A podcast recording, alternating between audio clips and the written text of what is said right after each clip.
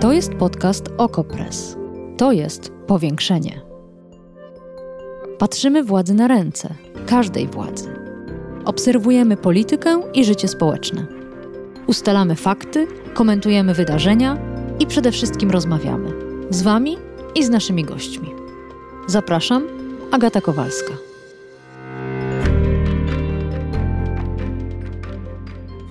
Od 1 lipca znosimy wszelkie limity przyjęć do specjalistów. I to będzie standard, który wdrażamy.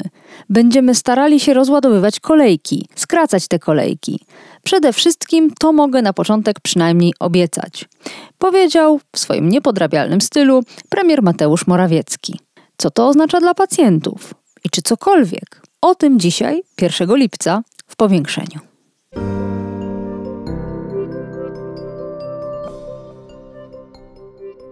A gościem powiększenia jest dr Małgorzata Gałąska-Sobotka, dyrektor Instytutu Zarządzania w Ochronie Zdrowia Uczelni Łazarskiego i członkini Rady Narodowego Funduszu Zdrowia. Dzień dobry. Dzień dobry pani redaktor, witam państwa.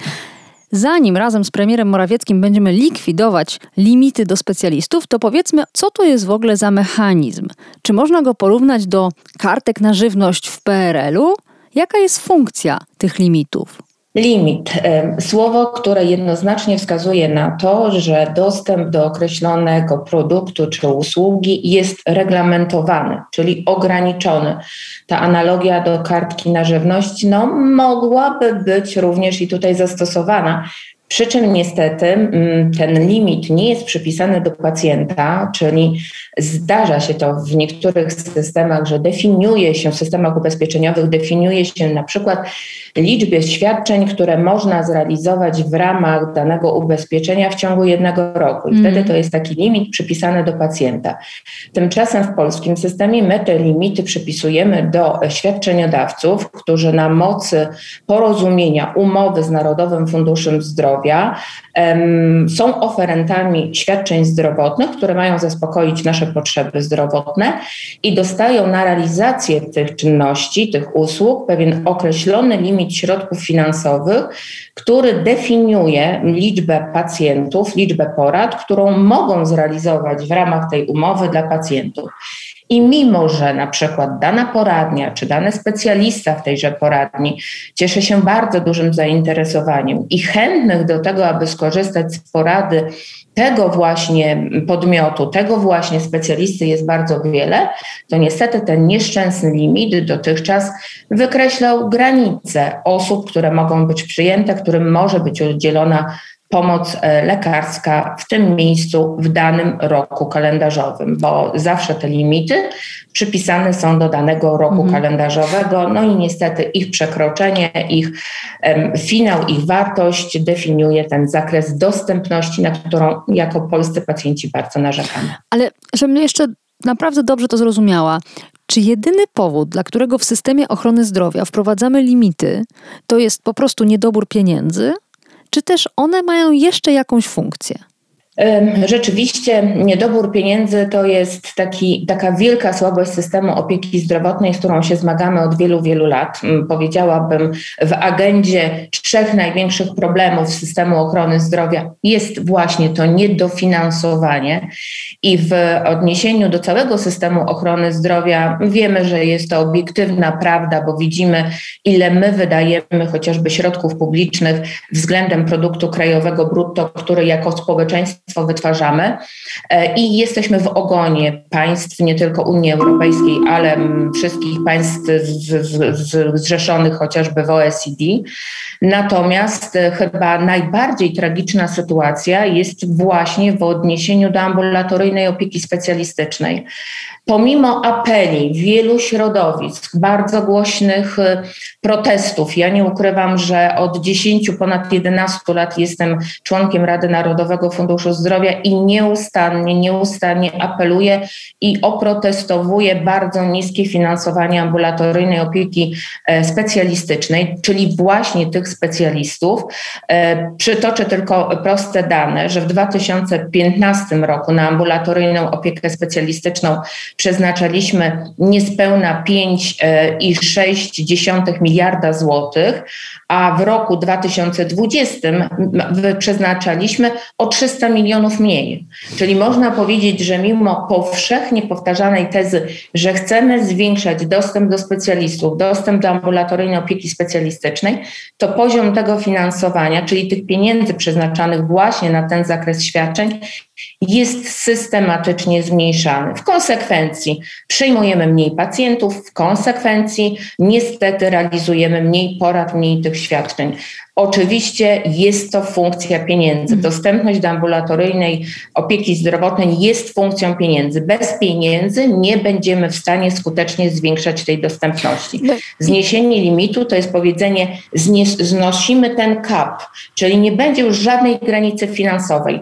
Wszystkie pieniądze, wszystkie porady, które zostaną zrealizowane, wszyscy pacjenci, którzy zostaną przyjęci, oni zostaną sfinansowani przez Narodowy Fundusz Zdrowia. Ta praca zostanie rozliczona ze świadczeniodawcami. Ale no i właśnie, tu się po, pojawia to ale. Czy to jest jedyny, e, jedyny problem? Mhm. Bardzo słuszne pytanie pani redaktor mi zadała. No i niestety wydaje się, że m, mm, tak jak w wielu miejscach rzeczywiście rozwiązaniem są tylko pieniądze, to w tym szczególnym miejscu niestety możemy się zderzyć na znacznie trudniejszą barierę, jaką jest dostępność do kadr, dostępność do specjalistów. E, specjalistów e, mamy ograniczoną e, ilość, ograniczoną ilość na przykład lekarzy neurologów, do których też czas oczekiwania jest bardzo długi, zatem na wiele schorzeń neurologicznych nie możemy zareagować od razu, które niestety prowadzą do niepełnosprawności, ponieważ jest ich no, 4 tysiące, mm, kilkaset e, osób w Polsce, tylko niespełna 3700 pracuje w systemie Narodowego Funduszu Zdrowia, czyli decyduje się na pracę w systemie publicznym. Zatem największym ograniczeniem będzie nie tylko sama liczba lekarzy specjalistów, z których świadczeń moglibyśmy i usług skorzystać, ale również ich chęć zwiększania swojego czasu pracy w systemie publicznym przy tym niskim poziomie finansowania tej porady A no właśnie, bo przecież rozumiem, że teraz jeszcze ten lekarz musi się zgodzić, żeby pracować dłużej, być może kosztem prywatnej praktyki, tej, która mu przynosi prawdziwe pieniądze. Niestety musimy sobie zdawać sprawę z tego, że rynek usług zdrowotnych jest poddany takim samym procesom jak inne rynki w których produkuje się dobra trwałe i usługi. Zatem zachodzą w nim po prostu procesy konkurencyjne. I ta walka konkurencyjna toczy się właśnie o kadry medyczne. E, konkurują ze sobą e, placówki prywatne z publicznymi, konkurują ze sobą placówki publiczne z publicznymi. Ta rywalizacja jest naprawdę bardzo, bardzo powiedziałabym agresywna i ona się sprowadza do rywalizacji o przyciągnięcie do siebie właśnie tego specjalisty, którego tak brakuje. A czym się go przyciąga? No oczywiście przyciąga się go wynagrodzeniem. Zatem jeżeli placówka nie będzie otrzymywała za swoje świadczenie ceny od ubezpieczyciela, która pozwoli jej na bycie konkurencyjną na tym właśnie dynamicznym rynku, to niestety nie będzie, pomimo tego zniesienia limitu, w stanie zaproponować swoim pacjentom skrócenia czasu oczekiwania na porady właśnie w swojej, w swojej czy w, organizacji. Czy w takim razie w Pani ocenie od 1 lipca dla pacjentów nie zmieni się nic, ponieważ tych barier w dostępie do specjalistów jest więcej niż same limity i nie można ich znieść pstryknięciem palca jednym rozporządzeniem? Czy też myśli Pani, że może gdzieś sytuacja się poprawi w jakimś obszarze, może u jakiejś konkretnej grupy specjalistów? Myślę, że będziemy to z ogromną uwagą obserwować i nie ukrywam, że już zapowiedzieliśmy, że również na forum Rady Narodowego Funduszu Zdrowia systematycznie będziemy przyglądali się, jak zwiększa się liczba przyjmowanych pacjentów w poradniach specjalistycznych i realizowanych procedur. Na spektakularny sukces tego zniesienia limitu niestety ja się na dzisiaj nie nastawiam. Wiem bowiem z pracy z bardzo wieloma środowiskami klinicznymi, specjalistami różnych dziedzin i dyscyplin, wiem, że jednak warunkiem sine qua non tego, aby tą motywację do zwiększenia swojego zaangażowania w sektorze publicznym zbudować, podnieść, musi obok zniesienia limitu iść w parze również podniesienie taryfy procedur realizowanych właśnie w tym trybie ambulatoryjnym, czyli innymi słowy podniesienia ceny, jaką płatnik publiczny mhm. będzie e, e, chciał zapłacić e, świadczeniodawcy za realizację tego właśnie zakresu i tej formy mm, opieki zdrowotnej, udzielania opieki zdrowotnej w tej formie. Proszę zwrócić uwagę, że równoczasowo podejmowane są bardzo ważne zmiany w systemie ochrony zdrowia, a mianowicie zmiana minimalnych wynagrodzeń gwarantowanych minimalnych wynagrodzeń personelu medycznego, która ma w różnych kategoriach e, wzrosnąć. E, e, zmiana innych składników, innych produktów i usług, które są niezbędne absolutnie do tego, żeby sprawować, świadczyć opiekę zdrowotną nad pacjentem, co powoduje, że świadczeniodawca niestety jest dotknięty faktem, że cena usługi, którą pokrywa mu Narodowy koszt usługi, którą pokrywa mu Narodowy mm, Fundusz Zdrowia, bardzo często jest niewspółmierna do kosztu e, jej wytworzenia, mm. do kosztu wytworzenia tej usługi. Zatem na pewno musimy zmówić również o taryfikacji świadczeń realizowanych w ambulatoryjnej opiece specjalistycznej. Wielkie nadzieje wiążą się z tym, że to właśnie w lecznictwie szpitalnym e, pojawi się komfort dla lekarzy, którzy do tej pory musieli kłaść pacjentów e, na oddziały po to, aby poddać ich, nie wiem, procesowi diagnostyki w ramach kilkudniowej hospitalizacji i że być może teraz zniesienie tych limitów sprawi, że właśnie ta ambulatoryzacja w ramach lecznictwa szpitalnego e, będzie się rozwijać. Ale tutaj ta relacja ceny do kosztu wytwarzania e, świadczenia jest taka sama jak w lecznictwie otwartym.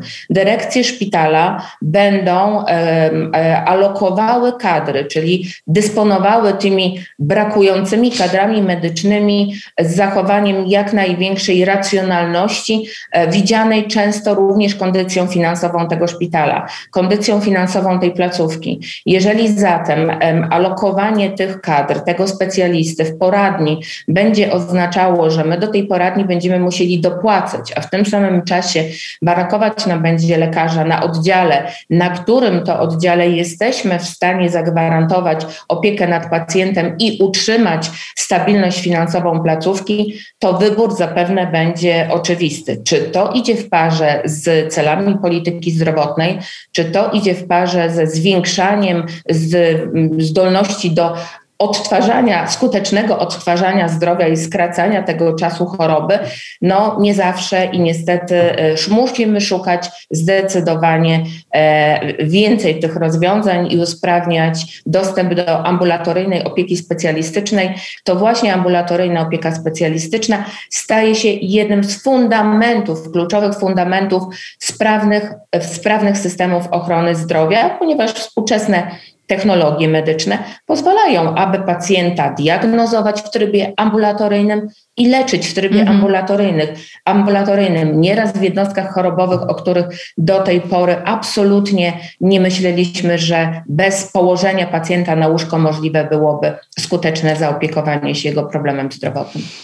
Czy to zniesienie limitów, e, jeśli chodzi o świadczenia specjalistów, oznacza, że w innej części systemu ochrony zdrowia zabraknie pieniędzy? Wyjątkowo y, nie boję się i nie martwię się o pieniądze.